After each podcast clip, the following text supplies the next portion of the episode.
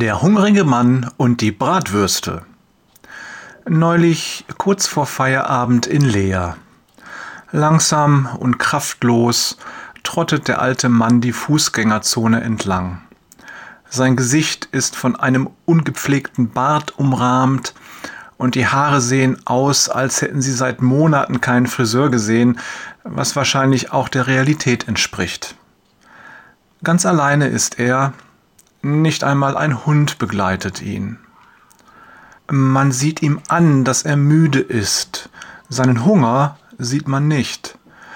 Würdest du allerdings neben ihm laufen und wärst du dabei sehr aufmerksam, du könntest das Knurren seines Magens selbst noch durch den dicken, verfilzten Mantel hören. Eine Hand hat er in der Tasche. Fest umklammert sie das, was für ihn das Wertvollste ist, ein trockenes Brötchen. Schon einmal abgebissen zwar, aber ansonsten noch völlig in Ordnung. Ein Imbissbesitzer ist mit der Reinigung seiner Fritteuse beschäftigt. Mit dem Rücken zur Straße merkt er nicht, dass der hungrige Mann wie vom Blitz getroffen vor seiner Bude stehen bleibt. Er hat eine Idee. Hastig klaubt er einen dünnen Ast vom Boden, spießt sein Brötchen drauf und hält es über die Handvoll Bratwürste, die so kurz vor Schluss noch auf dem Grill vor sich hin brutzeln. Er will das Aroma dieser Würste auffangen, sein Brötchen mit dem Geruch und dem Geschmack der Krakauer durchtränken. Allein beim Gedanken daran läuft ihm das Wasser im Mund zusammen. Dann ist der Besitzer der Bude fertig und dreht sich um. Erschrocken zieht der Mann seine Hand zurück.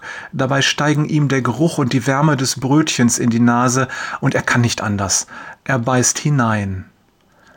Einen kurzen Augenblick schaut der Imbissverkäufer ihn entgeistert an, dann beginnt er zu schimpfen und zu schreien. Er regt sich so sehr auf, dass ein Polizist, der zufällig auf dem Nachhauseweg vorbeigeht, stehen bleibt.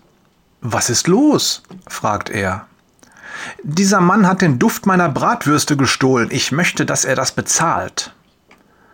Ein wenig ratlos schaut der Polizist zwischen den beiden Männern hin und her. Anklagend zeigt der Imbissverkäufer mit seiner Fleischergabel auf den hungrigen Mann, der gerade den letzten Bissen seines Brötchens verschlingt, als hätte er Angst, dass es ihm jemand wegnehmen würde. Der Polizist denkt kurz nach, dann holt er seine Geldbörse heraus, schüttet sich ein paar Münzen in die Hand und macht dem Verkäufer ein Zeichen, näher zu kommen. Der beugt sich vor, gespannt, wie es weitergeht. Der Polizist macht ihm ein Zeichen, noch ein wenig näher zu kommen. Unser Verkäufer beugt sich über den Tresen, halb hängt er dabei aus dem Wagen heraus, was übrigens kein schöner Anblick ist. Da ballt der Polizist die Hand zur Faust und schüttelt sie direkt vor seinen Ohren hin und her. Hören Sie das? fragt er. Der Verkäufer nickt. Hören Sie genau hin, fordert der Polizist ihn auf. Der Verkäufer lauscht dem feinen Klingeln der Münzen in der geschlossenen Faust des Polizisten. So, das reicht. Der Polizist lässt das Kleingeld zurück in seine Geldbörse gleiten. Mühsam richtet der Verkäufer sich wieder auf. Was soll das?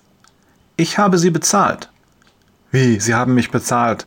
Fragt der Verkäufer mit dümmlichem Gesicht. Naja, ich denke, der Klang des Geldes ist eine angemessene Bezahlung für den Geruch Ihrer Bratwürste. Die passende Bibelstelle heute ist Matthäus 25, die Verse 31 bis 46. In der Genfer hat sie die Überschrift Das Gericht über die Völker. Ich verlinke den Text in den Show Notes. Lies sie doch gleich mal. Es lohnt sich doppelt. Erstens lernen wir etwas und zweitens macht sie uns noch mal so richtig Feuer unterm Hintern. Hast du schon gelesen? Ich warte. Ich bete, dass du zur ersten Gruppe gehörst, zu den Schafen. Dann bist du vom Vater gesegnet und nimmst sein Reich in Besitz. Dir ist bewusst, was Jesus in Matthäus 25, Vers 40 sagt? Was immer ihr für einen meiner Brüder getan habt, und wäre er noch so gering geachtet gewesen, das habt ihr für mich getan. Hierzu wurde schon viel geschrieben, das muss ich nicht auch noch tun. Mit der Geschichte heute möchte ich auf eine Gefahr hinweisen, die uns vielleicht nicht immer bewusst ist. Es ist gut, wenn du den benachteiligten und vernachlässigten Menschen unserer Gesellschaft ein Nächster bist. Doch sei dir bewusst, dass eine besondere Herausforderung damit verbunden sein kann. Was meine ich?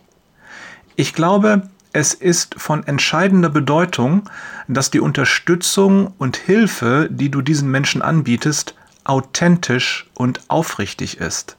Es reicht nicht aus, nur Worte der Unterstützung auszusprechen oder oberflächliche Gesten der Freundlichkeit zu zeigen.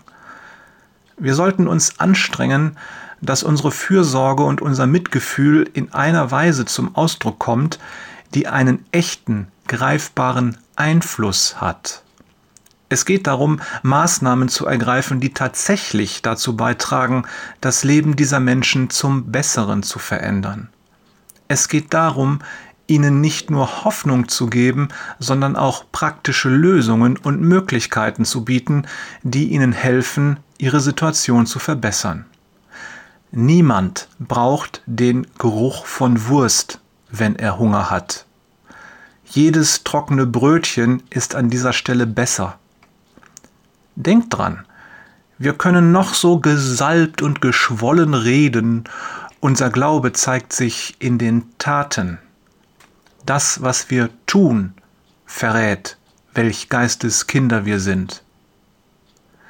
Liebe Grüße von Jörg, geht's wieder gut, gelobt sei der Herr Peters und Thorsten, na da bin ich aber froh, war da.